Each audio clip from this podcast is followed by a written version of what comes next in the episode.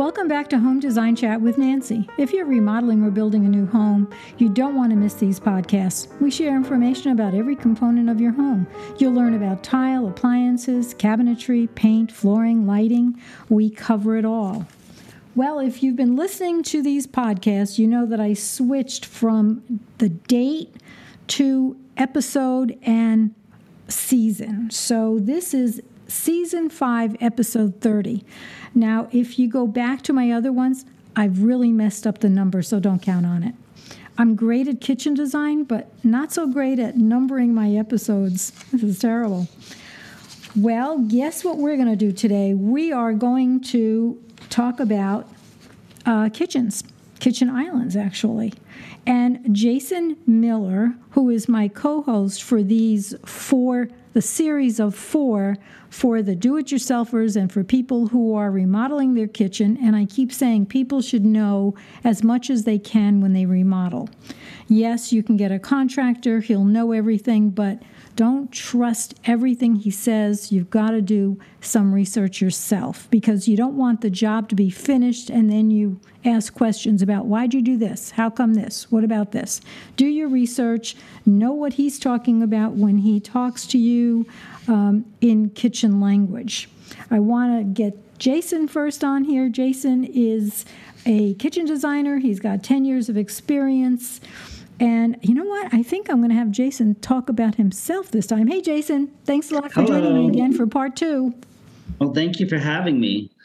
Yeah, I've, I've been in the business for about 10 years. Um, I actually started in finance, um, but um, a couple years ago, um, I would come home stressed from a long day in the office, and my wife said, We can't have you decompressing from stress for three hours. So she put me back in school um, went through um, the interior design program um, and ended up graduating. My background's in lighting. That's where I originally started. But then I made the shift and move into um, kitchen and bath design um, last year. Um, I had the privilege of winning the national um, contest from um, Signature Kitchen Suite, in which my kitchen will be uh, featured in an upcoming edition of Architectural Digest um, as well as early this year, I was uh, named top 40 under 40 in the nation by Pro Remodeler magazine. Um, and so over the last couple of years, and um, I've worked really hard to kind of see how um, I can be able to better the lives of um, of others by giving them spaces that work for them. And with all that, you still have three lovely children and a beautiful yes. wife. Yes, we uh, we are blessed to have three kids. All of them are under the age of eight, and so with that, we have soccer and ballet and dance, and just imagine um, the the support that I get from my wife. So we're we're mm-hmm. kind of always on the go. So you're doing ballet? I'm not doing ballet. um, my five year old daughter uh, wants to do ballet. Uh, there's a class over here in the East Valley that she loves. Um, it's more like a pop jazz um, kind of event, but she she spins and twirls all around the house. So we're excited to kind of get back into to the routines of the daily um, aspects of of driving kids to events. So oh, good. Well, I'm just going to go over real quickly what we talked about in part one. As I said before, we're trying to not make everybody a kitchen designer, but just be familiar with what's necessary when you remodel your kitchen, the uh, nomenclature that we use, and the simple things that you really should know. So, we talked about um, the size of the kitchen and how to make it more efficient. Um, let's see, we talked about appliances, um, how to control traffic flow, how to plan, and this is important, but most everybody has a corner in their kitchen, and either you love or hate the corners, blind corners or lazy Susans or whatever. We talked about that, uh, sinks, heights of wall cabinets, construction, and now we're going to talk about an island. Most people want an island, right, Jason? Do you find that? I do. I do some type of um, of experience or, or place that people can be able to function, prep, and, and, work on. So islands are one of the top things that people do request. Yeah. Well, the reason too is it's so efficient. You can walk around the island. You're not going to get bottlenecking like you do in a U-shaped kitchen. And you, there are so many uses for an island. And to begin with, if you're a do-it-yourselfer and you want an island, because a lot of people don't know how big the island should be, so we're going to walk you through all this stuff. So, number one, if you think you could work with an island, don't oversize or undersize. Did you ever do a kitchen, Jason, where the people are hesitant about an island? Matter of fact, when island, I love islands, but when they first started being used in the kitchen, oh, many, many, many years ago, this woman had a U-shaped kitchen, and I said it'd be more efficient if you just cut the peninsula off, and that's the piece that juts out from the wall to make it a U shaped kitchen, and then you can eat on one side and the other side faces the kitchen. She was so hesitant. I said to her, Get a cardboard box and put it in the middle of your kitchen. And she didn't like the idea of an island. Finally, I talked her into it and she loved it. So it's like I said, it's a love hate. Nowadays, almost every kitchen you see in a magazine has an island, right? Yeah, I, I think it's because of the the kitchen being the heart of the home. Um, sometimes peninsulas work, but having that single um, center piece of that kitchen makes things so much more easier for families to be able to enjoy. So when I said don't oversize or undersize, actually, I'm going to throw this at you. When you have a long island and you have, say, your perimeter wall or your main wall against the outside wall of the house, and maybe you have a sink, dishwasher, whatever. And then you have a long island, you're creating a galley kitchen, which we were talking about. It's one of the most efficient layouts you can get. So mm-hmm. you can you can get an island that is too tiny and it it really isn't functional, or you can get yeah. an oversized island and not make it proportional to your kitchen, right? Yeah, I think that's one of the key points in in kitchen kind of layout is number one is it going to hinder your ability to be able to function properly? So if you end up doing a 36 inch island in a 10 foot kitchen obviously that is a huge undersized island. That's what we call a puny island. Yeah and i think in, in the grand scheme of things making sure that that that island spans somewhat close to the size of that kitchen is the best um, kind of thoughts in, in in functionality and perspective. So basically, what you can do if you are going to do this yourself is take some blue tape and mark 42 inches from the front of the kitchen countertop that you have and put the tape on the floor so that you're starting to outline what an island would be in your kitchen right? That's exactly what i do in all my meetings is i talk to the client and say okay to visualize this perfectly take masking tape take blue painter's tape and then basically take out an opportunity to map out how big that island works for you. Do you want it to go six feet? Do you want it to go four feet? Some kitchens only can only take about a two feet, maybe three feet island, but by doing that visual um, activity really gets you to a point where you can know that this island is going to fit properly in your space. Right. And depending on the size of the kitchen and the configuration, maybe you're saying 36 right to left, but you might be able to go longer. So a lot of people have an eating area in a kitchen now, you can possibly get rid of the table and chairs and grow the island into the eating area so that that end of the island is strictly for eating. Uh, you can have, well, I did a kitchen one time where we integrated the island into a table that was a round butcher block. So it was a rectangular island, but then it flared. It was actually it's hard to explain. I'm talking with my hands and you can't see me, but it was the table, the round table, then integrated into the island. So the island actually wrapped uh, it was wrapped around the round table for a little bit. So if you can picture that, and the table had a big chunky pedestal base, so it really turned out beautiful.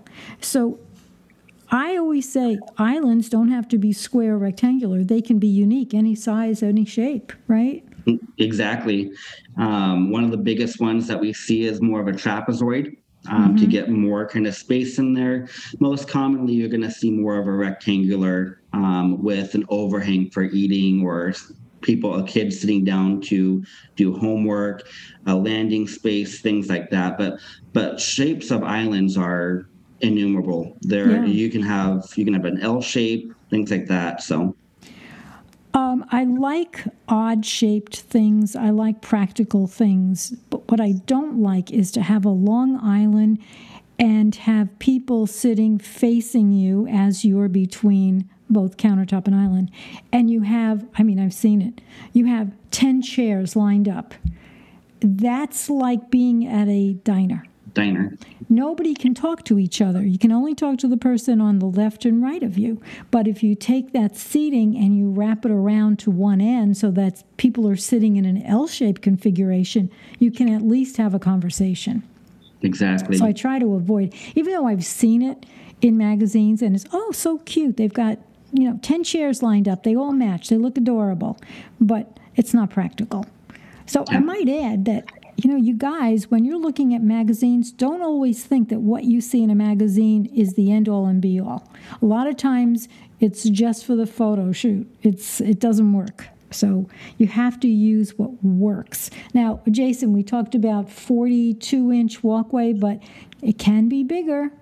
It can, depending upon um, the people living in the house. We want to make sure that it's comfortable for two or three people to be able to walk by. Uh, some cases, I, I typically start mine about 42 inches, but we can go up to 48.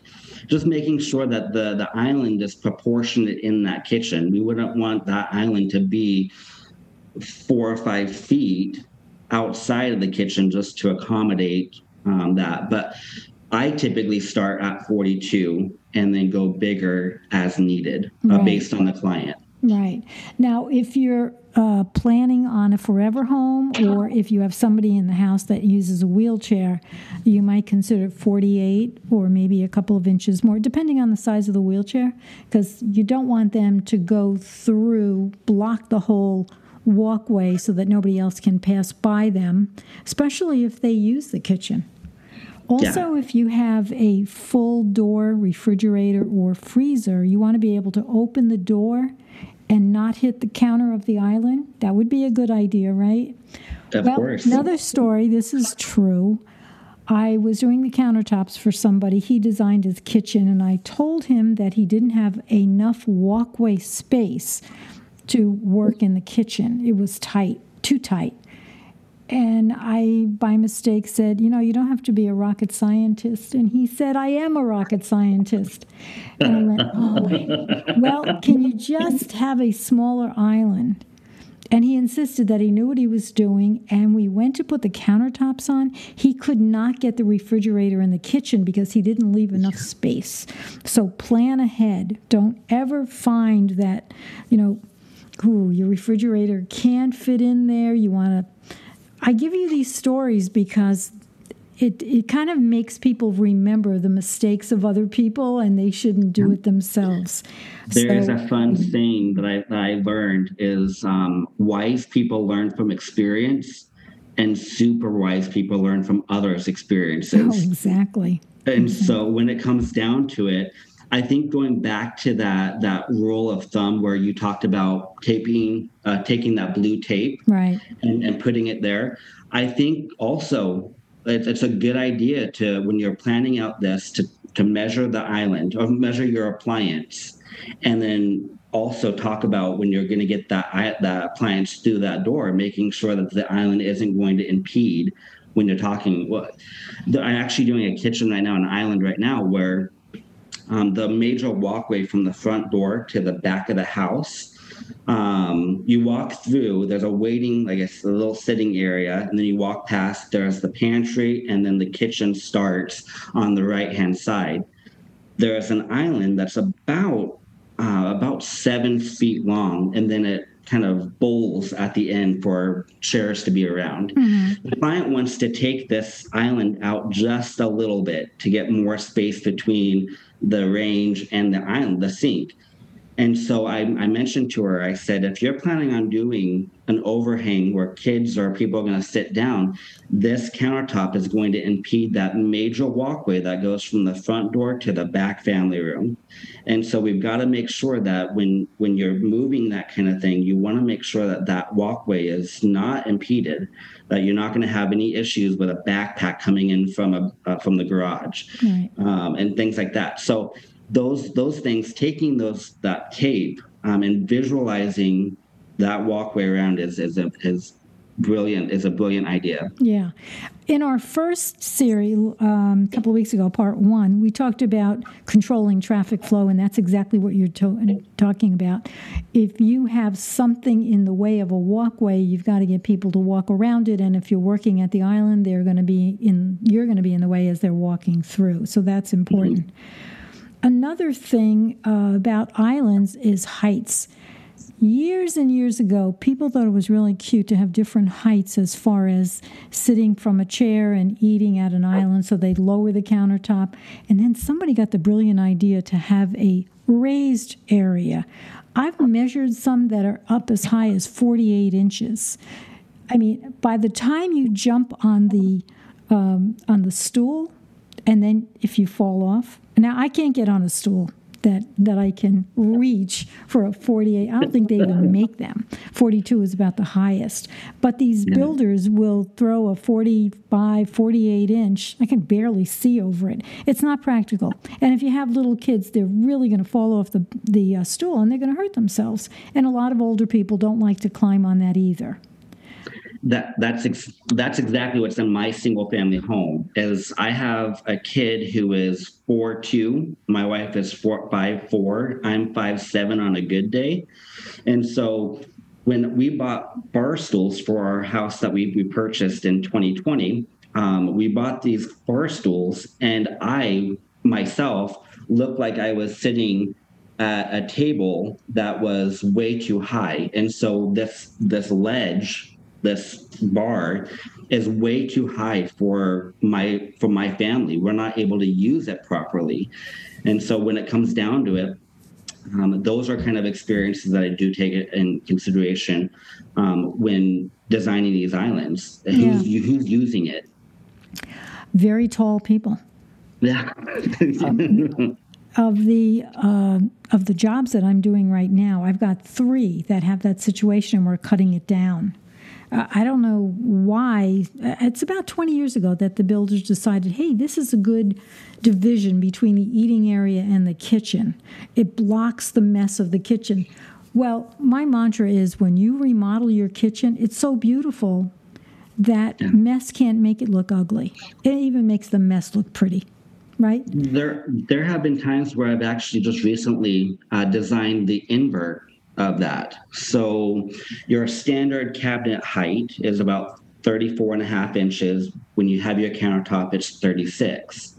And so in some of the kitchens I've just done, I've actually created an opportunity where the countertop actually goes down to fit a standard dining chair. So the countertop is is functioning as the working zone, but then on one end the kids can actually sit right up against in a standard chair as a dining table eating kid eating breakfast in the morning before they go to school yeah.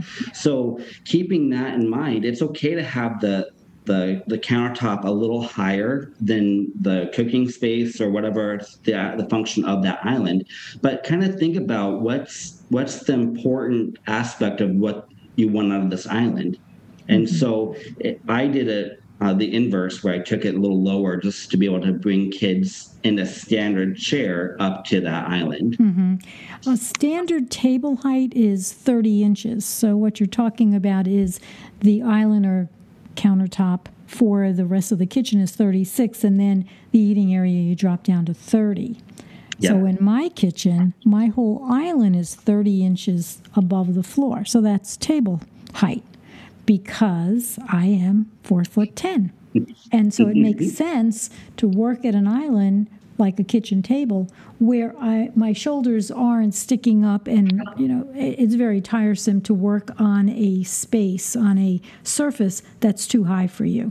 So Yep. there's no rule that says oh you can't have a 30 inch island. What we're talking about today, Jason, is having it practical for the end user or for Yes. the person who's doing it themselves. Anything goes if it works for you. I want to say one more thing, generally speaking, about an island. It could either be stationary or on wheels, but if you do put it on wheels, use locking wheels. The last thing you want is to have this island go running through the kitchen, you know, when you can't catch it. It- like if a child is leaning on the island and all of a sudden it goes somewhere. So the Yeah. locking wheels are important. Most of the islands I do, though, are stationary. Yeah. Let's talk about function. There's so many reasons for using an island. Uh, one of them is just having a work island, just having Yep. a landing space where there's nothing except pure countertop, and you can use it oh for buffets. That's a great buffet area too. So. Yeah. Um, I do want to talk about appliances first, and we did talk about appliances last week, but I want to talk about Monogram appliances. Monogram offers intelligent appliances. They have an app that goes with those appliances, and uh, a couple of weeks ago, I did a podcast with Darren Renson. He is the rep for Monogram, and he goes into a lot of what's going on with uh, the heating surfaces or the cooking appliances that they have. But you can check on this smart appliance. But I will remind you, you can't have a smart appliance app on your phone without having smart appliances. Just doesn't work. Uh, You know, and that was one of my stupid questions when I first got. It's like, hey, I have an appliance, an existing appliance, but it's how do I know if it's smart? Well, it usually isn't if it's older than a couple of years. So you've got to get these smart appliances, get the smart app, and then it works together, and you'll find out how convenient it is. And also, they update the apply the apps so that you're constantly having new stuff on that app. And I understand that they're downloading a lot of uh, recipes, so that's good to know. So, you want to learn more about uh, Monogram and their app? Go to monogram.com. And if you have a showroom by your home, or if you don't have to travel too far, especially with the prices of gas, go to the showroom, ask as many questions as you can, ask to see the appliances, and if they have working kitchens, that's even better. So, go to monogram.com to learn more about those appliances. Okay, going from the working island to sinks and cooktops. I do have people who go, I don't want to see anything on the island. I just want it to be pure, simple countertop. What are your thoughts on that? Um, I typically ask my clients when I'm designing an island, how is it going to function for them? And so you can put a prep sink in there, you can put a regular standard sink in there. I do have clients that are like, I don't want anything, no holes at all on my countertop. Um, and so they want it to be purely just a landing zone, a place to be able to roll out cookie dough or bread doughs, um, and things like that. So it really comes down to the to the individual of how they want to function around this island. I've done it with sinks, I've done it with cooktops, and um, and things like that. Yeah. Well, too, if you're going to put a sink or a cooktop in your island, and I'm working on a job where we're going to have both, you want to make sure that you have enough space behind the sink and the cooktop so that if you do have a sitting area, the people don't get splashed when you're washing dishes and you don't have cooking oil on you when they're cooking. So you can back cabinets back to back. So typically the cabinets are 24 inches deep. Now, if you have the, a big kitchen, if you have the size, I would suggest that you put storage cabinets back to back so that you can take whatever 24, 18, 15, 12 inch deep cabinets, back them to the back of the uh, cabinets with the sink, and then that's great for storage for stuff that you're not going to use often. And then have your overhang. So, what you're doing is pushing the people that are sitting at the island watching you cook away from you so that they're not in your face and they can't get burned possibly or get wet. So, do you find that more I practical? Do. I do. And I think the biggest thing that I, I take in consideration is um, if you have a, a sink um, in the island, you typically have a pony wall that will be between behind the the cabinet of the sink base or the base and so all your plumbing will go through that that pony wall and then you can do a 12 inch cabinet full height door and then a seat um, overhang, which is about 12, 12 inches. You can go a little wider depending upon, or longer depending upon um, supporting and things like that. But you definitely, I, I would recommend making sure that there's enough space between an appliance or a function on that island just to make sure that kids' homework isn't going to get wet by you doing dishes or right. grease going in the air. Yeah. Be practical. Islands are great. You know, they serve many, many purposes, but you have to plan ahead. Uh, the now let's talk about the aesthetics. An island doesn't necessarily have to be the same cabinet that you're using for the perimeter. Have you been doing multicolors? I have. Um, the biggest thing that we've seen in the last couple of years, we've seen a white perimeter and we've seen a wood stained island. Um, you can do colors, you can do stains. Um, it just actually gives a little bit more depth, a little bit more texture to the kitchen. And so if you have an all white kitchen, which isn't bad, it's just, it, to me, sometimes it falls flat.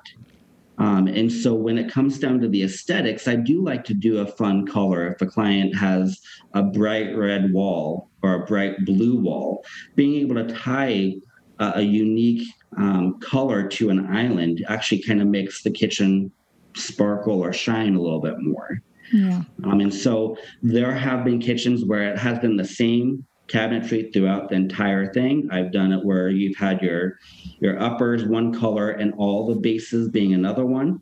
It just adds a little bit more kind of uniqueness, a little bit more character, um, and becomes a little bit more personalized to that client. Mm-hmm. Now, if you're going to use a different color uh, you can also use a different style door on your island. You can also use a piece of antique furniture, you can use a table, a wooden antique table. Sky's the limit. But if you're going to use cabinetry and it's different than the perimeter, you can take the opportunity and use a totally different countertop so the perimeter has one countertop. I started doing this 20 years ago. Maybe I shouldn't date myself. But if you go to nancyhugo.com on my website, I have a kitchen that well, it's traditional, but the perimeter is more of an uh, glazed cream color, and the countertop matches that. But then the island is a honed black, and then the countertop is a very busy, colorful with a lot of black granite. So you yeah. can mix those, but you I wouldn't suggest taking two patterns of two different kinds of granite and putting one on the perimeter and one on the island. That's like I'm just not into dresses with polka dots and then stripes all in the same pattern. So, you know, it's like it's like using your clothes, you know, to match. Yeah. And I think the biggest thing when I when I when I do it is my perimeter is usually a um, a subtle quartz, mm-hmm. and then the island is a striking granite or a striking marble.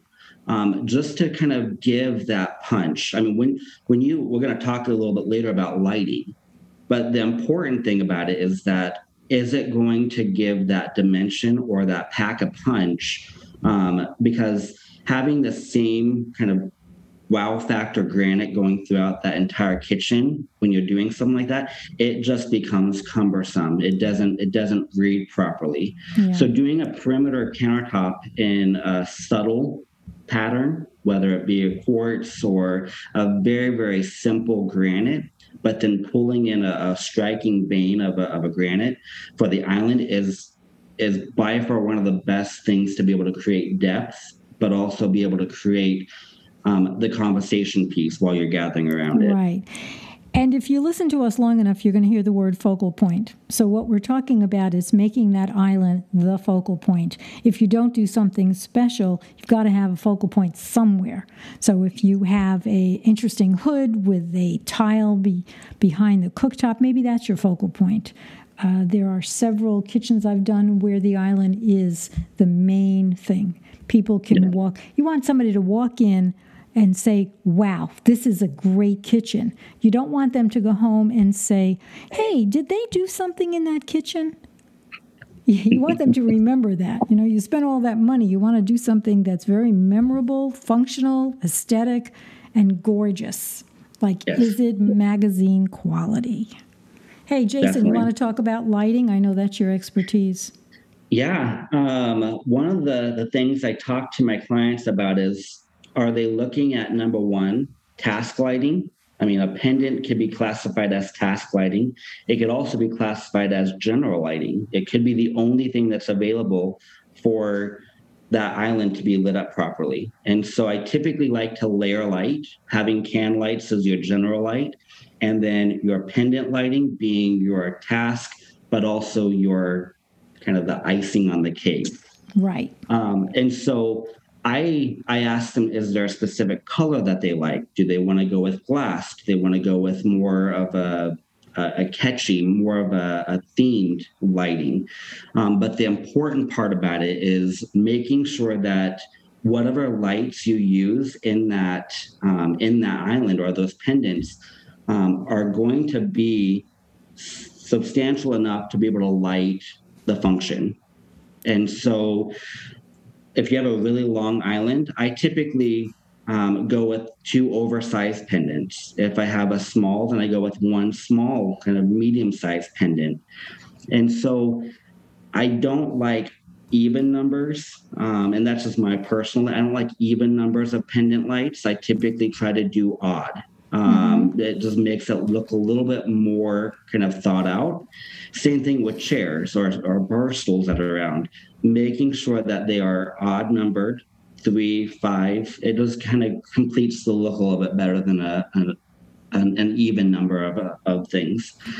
Um, but I typically ask, uh, do they want glass? Do they want to see the bulb? Um, do they want more of a shade? Do they want more of a lantern?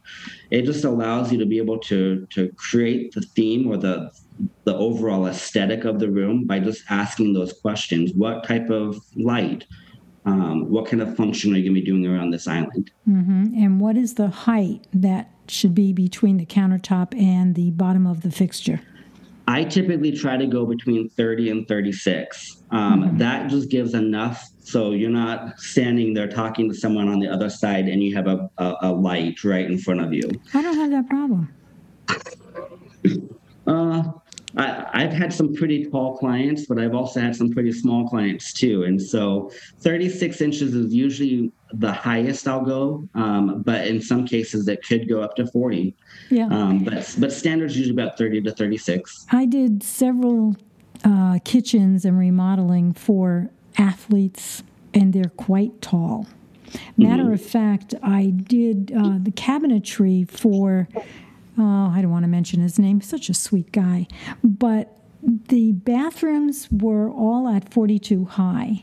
Um, years ago, bathroom vanities were at 30 inches high. And then several years ago, we all decided, even me, I find myself more comfortable with 36 in the bathroom. But this particular person at 42 because you have to take into consideration your client or yourself if you're doing it for your home. You have to figure out what's comfortable for you. You know, yeah. if you're six foot eight, 36 inches is not going to cut it. You're no. going to get backaches. One thing about about lighting again, um, if it's a working island such as a, a a stove or a cooktop in that island, do not put linen shades over an island um, of, of, a, of a working stove island.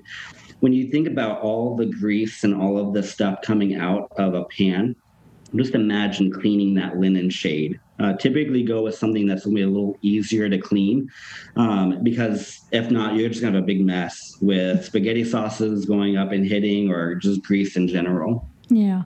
When you have a cooktop on an island, we always suggest that you, of course, have ventilation. You can either do a downdraft, but your best ventilation is an updraft.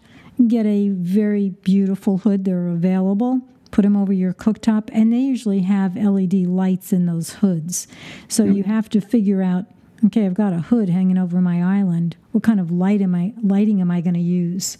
So there's you know, for people out there who think this is easy, it's not. It takes a lot of time, thought, consideration, knowledge to put all this together. But we're trying to help you if you're going to do it yourself or again like I said, if you're going to remodel your kitchen, it's best that you know a lot of what's going on uh, so that you can talk intelligently to your contractor.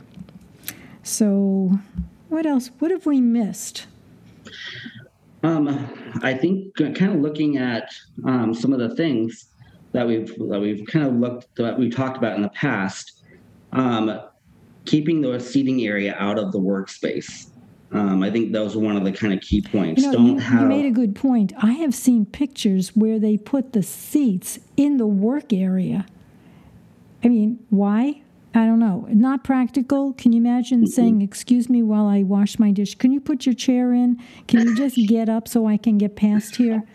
Yeah. You want people to sit at your island and converse with you maybe while you're cooking or cleaning or whatever. And you want them out of the way. We talked about traffic flow, and the same thing with seating at an island. It's like you want to watch me, but stay out of my way. Yeah. Right? That's exactly the, my the wife is I do not get in the kitchen when she's baking. She, uh, she, has her plan of her walking pattern. If I'm in it, she will run me right over. Um, and so those are the kind of key things that I typically ask is, is I have that consultation with my client. And so when you're planning on doing a kitchen remodel, think about the function of you standing there. What do you want in this island? How is it going to affect you? Um, but also keep in mind about little kids running around, keeping in mind about when you're in the zone of baking cookies, is someone going to get in your way? Yeah, well, they will, and they want to be right in the middle too. I want to talk about Studio 41 because we're talking about remodeling, and they have the greatest selection of plumbing fixtures, whether it's kitchen or bathroom. I know we're talking about islands right now, but they have great showrooms. They also have the best selection of cabinet hardware, and of course, you're going to need that. So, if you want to go on their website, you can go to shopstudio41.com. Uh, they have 15, I didn't realize they had this many, but they have 15 showrooms in Illinois, and we are lucky to have one in Scottsdale, and that's the source that I use. It's right in the Scottsdale main area for uh, all the, with all the stores that I go to. Um, so you want to go to shopstudio41.com if you are not in the area with their showrooms. They're unbelievable showrooms, they're beautiful. So, you know, I don't want to talk about what we're going to cover in our next part three, but I hope everybody is taking all of this information seriously because we're trying to help you. And if you have any questions that you have for Jason or myself, you can email me at nancy at nancyhugo.com. I think between Jason and I, we have enough experience to answer any question you might have. And heck, I have done more kitchens um, and bathrooms, but and it's fun. Don't you don't you feel that you get instant gratification when you complete a kitchen design? Of course. I, I think in the grand scheme of things, I look at past projects and I think about the family meals, the family gatherings, the events that happen around them. And I, I think about how much their quality of life has improved because of the the knowledge and the the importance of of dedicating my personal time in helping them be able to improve their lifestyle. Mm-hmm. I'm sure and you so, do this too, but when I design a kitchen, I put myself in the kitchen, I and do. I think, okay, I'm standing at the sink. What can I have on the left and right side? Where do I want the dishes, the glasses? Um, yeah. Where do I want the pots and pans? How do I want people to walk around? What kind of appliances? And so it actually becomes personal for us. Mm-hmm. I get a um, a real kick out of seeing the kitchen that I imagined Uh, luckily, I have the ability to walk into a room and picture what the finished product looks like. And then I explain why I'm doing it. I'm sure you do the same thing. And then, voila, it becomes the finished project. And I get excited. Yeah, now, yeah I, I oftentimes get asked, I bet your house is so pretty. And I'm like, no, no, not yet. We're going to work on that. But I think uh, looking at some of these final projects, it, it it makes me happy knowing that they're happy and i do i do put myself in those situations at the beginning where i'm visualizing myself standing at the at the island entertaining a, a family friend uh, or having my kids do homework at the end or or just the gathering spots so mm-hmm. those are those are the the rewards mm-hmm. i've often asked people i've gone back after the kitchen was completed say six months eight months and I go back and say, well, is there anything, you don't want to hear this, but is there anything that you would have changed? And it just feels so good for them to say, no, everything works perfect. And you go, oh, yeah. good, I did a good job. The last thing we want to hear is, you know, why did you do this? Why did you? I've never heard that, and I don't ever. So it's easier to work on paper or CAD or whatever before you start building, because then you can change things. It's easier to erase than to rebuild. Yes. So, yep. Yeah, so even if you're doing it yourself, think about it. Don't just jump in there. Worst thing you can do, and I've people did this years ago. They would tear out everything. They're do-it-yourselfers. Okay, let me tear this out now. Okay, they didn't order their cabinets yet. Or yeah. yeah, you've got to get your lead time, especially since we're going through that supply chain problem that we have. Plan ahead and order appliances as soon as you can. They're still on a six month, 12 month lead time. Cabinetry is all over the place, right? Yep. And uh, fixtures, plumbing fixtures, they could be all over the place. Hopefully, it'll get better soon, but I don't see any anything happening right away. So, plan ahead, draw it out. If you have to, put the blue tape on the floor, play with the island hopefully we have been uh, helpful to you in your project. Any last Definitely. words, Jason? No, I, I, I mean, I, I, my, I guess my thoughts to to anyone that's wanting to do this is to really take some time, search inspiration photos, pull out items that they are dead set on having, but also know that when when we get to a point of implementation, things can change um, sizing differences. You might end up ordering a, a, cabinet, but it might come in incorrectly, or things like that. But just know that as you're in these planning stages, think about all of those little things that you would love to have in an island, and then talk to a professional about making sure that that can actually be done.